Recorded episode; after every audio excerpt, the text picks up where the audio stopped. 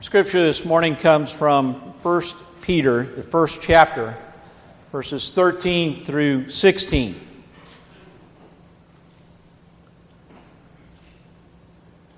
Therefore, prepare your minds for action.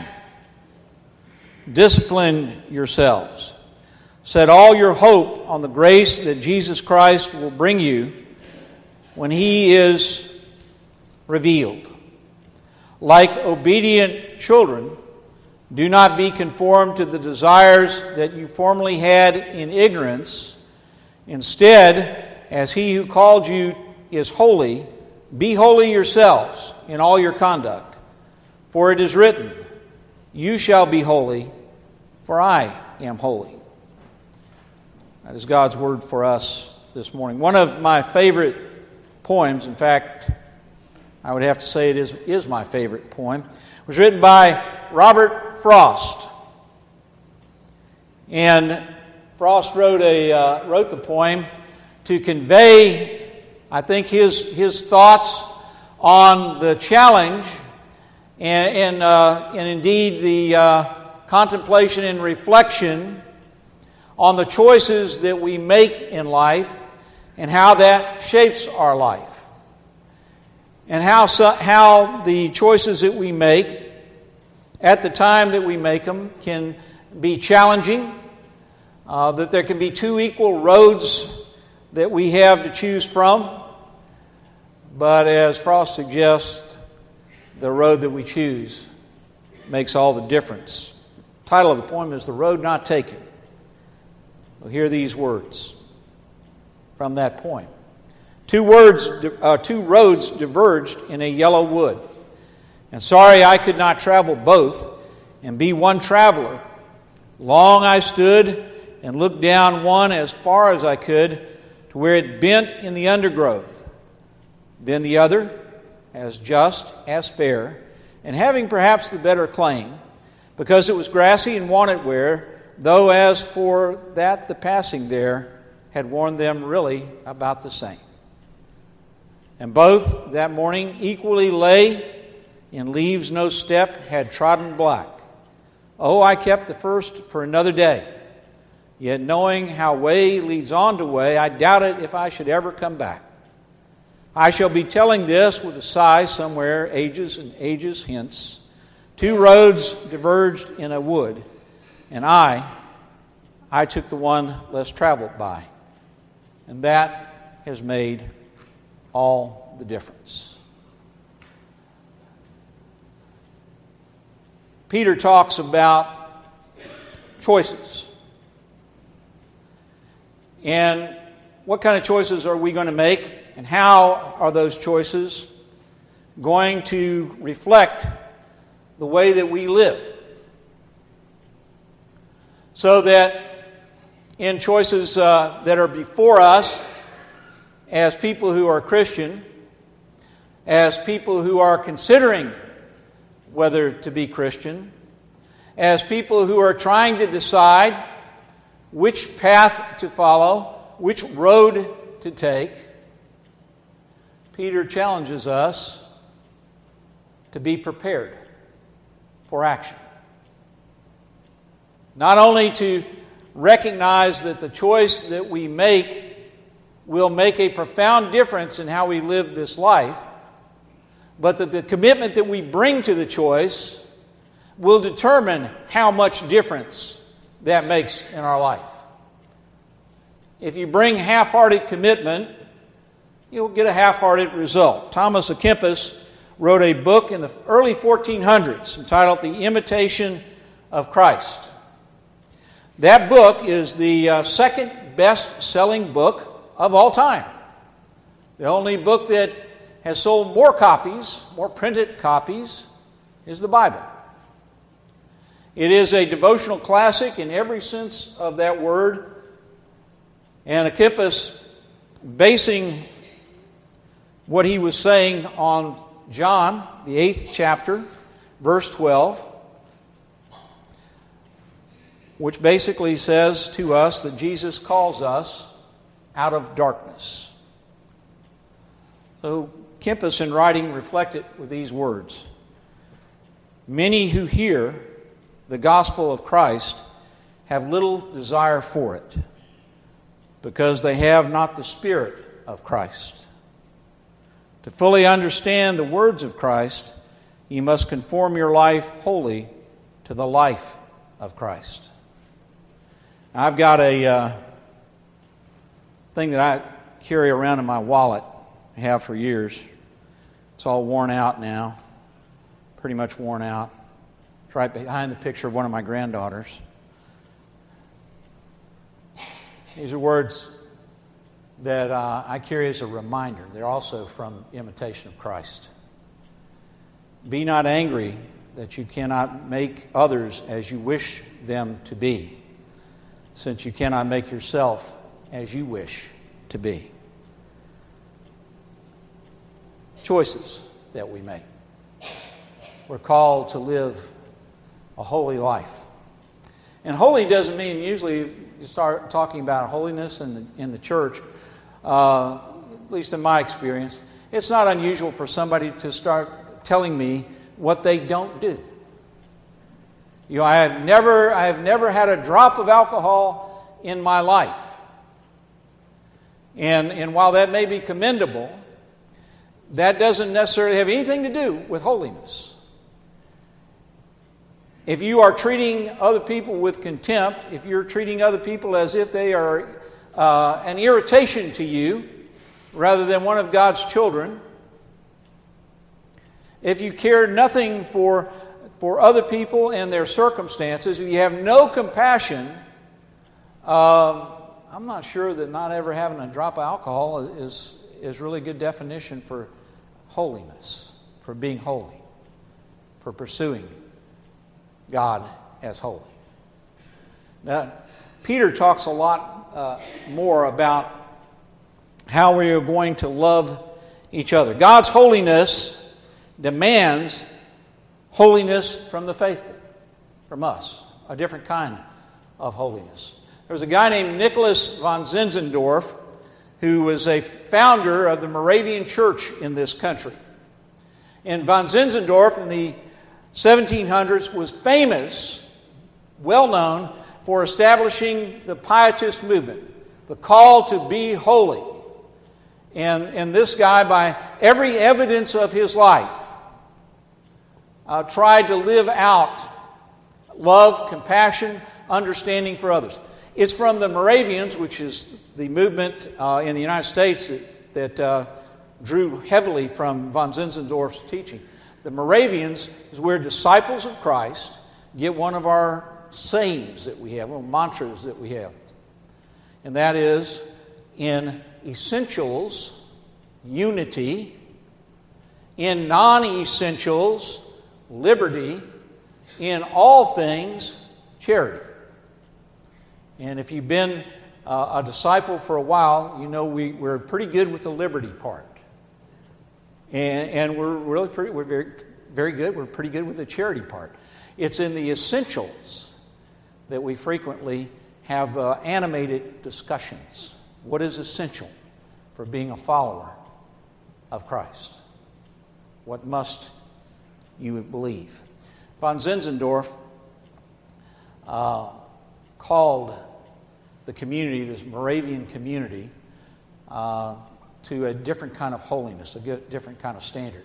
So adamant was he that uh, they be called apart, that the communities they established, and Nancy and I had a chance to, to learn a lot about Moravians. We lived in Winston-Salem, North Carolina, which was the southern province, the headquarters for the southern province of the Moravian Church. And, and most of you, many of you may never have heard of Moravians. So anybody, anybody aware? Anybody ever heard of Moravians? Okay, we have a, a few folks. Uh, the Moravians were very prominent in, in Winston-Salem. They had several communities that they established. Salem was a community that Winston, uh, that, that the Moravians established. In the uh, 1700s, in 1759, to demonstrate how hard holiness is, you know, that we can proclaim that, try to live that with our lives, uh, Nicholas von Zinzendorf, the holy guy, heard that the Moravians in North Carolina were trying to establish a community in a, in a place called Bethania. And what they were going to do was allow non brethren, non Moravians, non brethren to be a part of the community. So incensed, Zinzendorf was still in Austria, still in Germany. So incensed was Zinzendorf when he heard about this. And of course, news didn't travel fast in those days. So it was about a year, year after this community was already established that he actually heard about it. He preached a sermon, thunderous sermon, condemning that action, condemning uh, the brethren associating with the non brethren. Became so incensed, became so upset, became so uh, uh, emotional and animated that uh, he suffered either a heart attack or a stroke, or perhaps both. But in that, in that moment, and shortly after that moment, uh, so angered by the charity that the Moravians in the United States were showing uh, that he died. And it's uh, an unfortunate and sad part of the, uh, the history of that movement. Holiness, being called to love other people, charity, in all things charity. You've heard the saying, you know, we can love, love the sinner and hate the sin. No, you can't. Love and hate don't go in the same sentence and not and make any sense. God calls us in holiness. Peter reminds us in these words that we're called to reflect God's love. That's where we start. That's where it always starts. You may disagree with somebody, you may disapprove of somebody's behavior. You may think that that behavior is wrong, and it may be, but you don't start with hatred. There's not a single person here this morning that if somebody starts from a perspective of hatred trying to correct you in something that you are doing or that they believe that you need to have corrected, and they start by telling you how much they hate that, you're going to hear the word hate. You're going to transfer uh, that, that word to how they feel about you. You're not going to hear another word that's said. You start from a perspective of hatred, and you'll never, ever get past that. God calls us to love.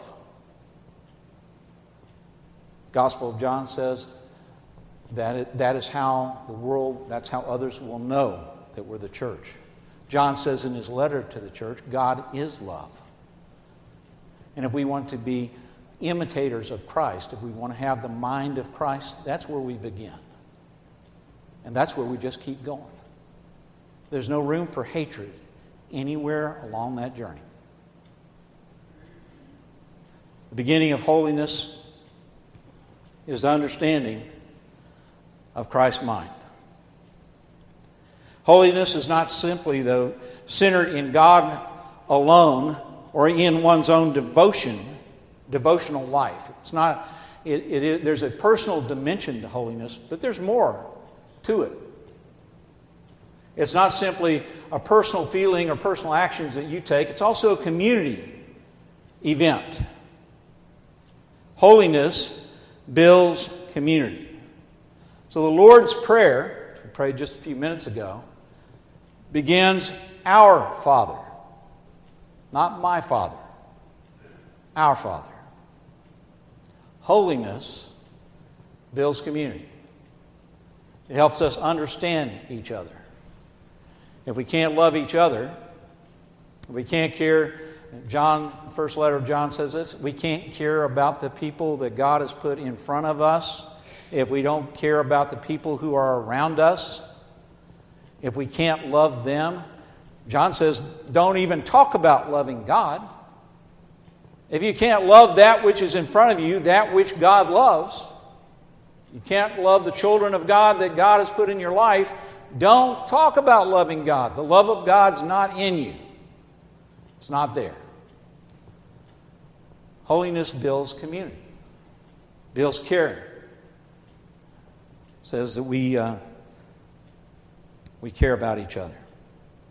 So you may ask yourself this question How is yourself directed? Two roads that lie before you, or perhaps more than two roads, choices. What directs your choices? Who directs your choices? What's the first thing you do when confronted with a difficult choice, with confronted with multiple choices? Do you feel like you're on one of the, you know, one of the roundabouts that are, you know, keep popping up in our community? And you just get on that thing and just keep traveling around and around and around. You don't necessarily know where to get off. Uh, and it's fun maybe to go around once or twice. I've done that. You know, just spin around the roundabout. Just check all the places that you can get off. But you never get off. You're spinning literally, going in circles. Or, when confronted with difficult choices, do you go to God in prayer?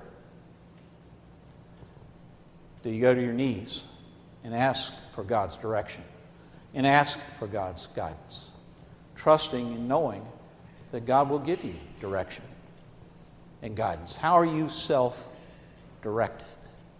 How do you direct yourself? Where do you go for guidance, for help? Christians who are ready for action live in hope. I read a story just recently about a young nurse who, uh, a student, and she was assigned to a, a wing uh, of the hospital, and there was a particularly, uh, particularly devastating uh, case, patient that, uh, that uh, was admitted to the hospital in that, that wing. It was a young woman who had had an aneurysm that had caused devastating brain damage. Uh, she was not able to communicate. She gave no, no uh, there, was, there was nothing in her demeanor that, that would indicate that she understood anything that was being said to her. She had no movement or very little movement of any of uh, uh her body. And uh, the fact that, that, she could move some, uh, she still had, she had no control over most of those movements. She was instructed, this young nurse, by somebody who was experienced that was on that, in that wing. She was instructed by somebody, given this counsel, uh, well intended. Don't get attached. It's best when we have cases like that that you remain detached. There's nothing uh, that they're going to know, there's nothing that you can do. You, you do the things that you have to do that you know you can do, but don't get emotionally attached. Stay detached. And for this young student, that, that really was not something, that was not a road that she was willing to travel. That was not a choice that she was going to make. So she determined that with this patient, just like with all her other patients, that she was going to treat her as if she could understand every word that she was saying.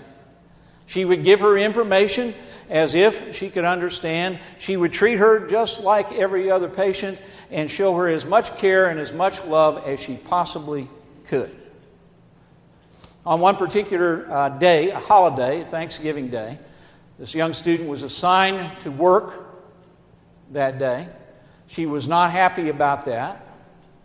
Uh, she wanted to be with her family on Thanksgiving. She did not want to uh, have to go in and work. Needing and recognizing that she needed an attitude adjustment, she uh, prayed before she went to work, before she started her shift, and asked that God could uh, calm her heart, give her peace, and let her do the things uh, that she needed to do in, in a loving and caring way. So, as she was making around, she went into Eileen's room this young woman who'd been devastated by this aneurysm went into her room and she began to talk to her. She said, uh, Eileen, it's Thanksgiving, and, and I know that uh, a lot of people with their families today. She said, I want you to know that I'm glad that I'm here with you on Thanksgiving Day. I'm glad that I can spend this day with you. I'm glad that we can have this time. I'm glad, you know, that I can, I can take care of you. And she Wasn't expecting a response. She turned and began uh, fixing one of the IVs. When she turned back to Eileen, she noticed that Eileen was crying. Tears were coming from her eyes. She was noticeably shaking, quivering. The young nurse, in recounting the experience, said that was the only time while Eileen was a patient at the hospital that she showed any kind of response or any emotion at all. And it was not too many days after that that Eileen died and passed away. student concluded with these words in the story Except for Eileen, I might never have known what it's like to give myself to someone who can't give back. God calls us to have the mind of Christ. That's what Peter is talking about. Having the Spirit of Christ. That's what holiness is about. About how we care, about how we love, and how we forgive. So let me close with these words. Everett Hale wrote them. I am only one, but I am one. I cannot do everything, but I can do something. What I can do, I should do. And with the help of God, through Jesus Christ, I will do. Let us pray.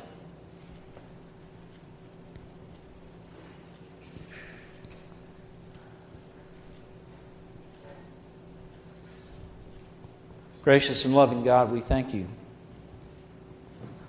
for that which you've shown us through Jesus Christ. Lord, there are a lot of choices that we have to make in this life, a lot of directions, a lot of places that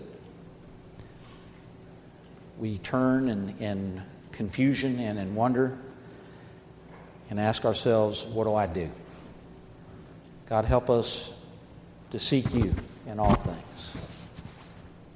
God, help us always to seek to be holy, to seek to be Christ like.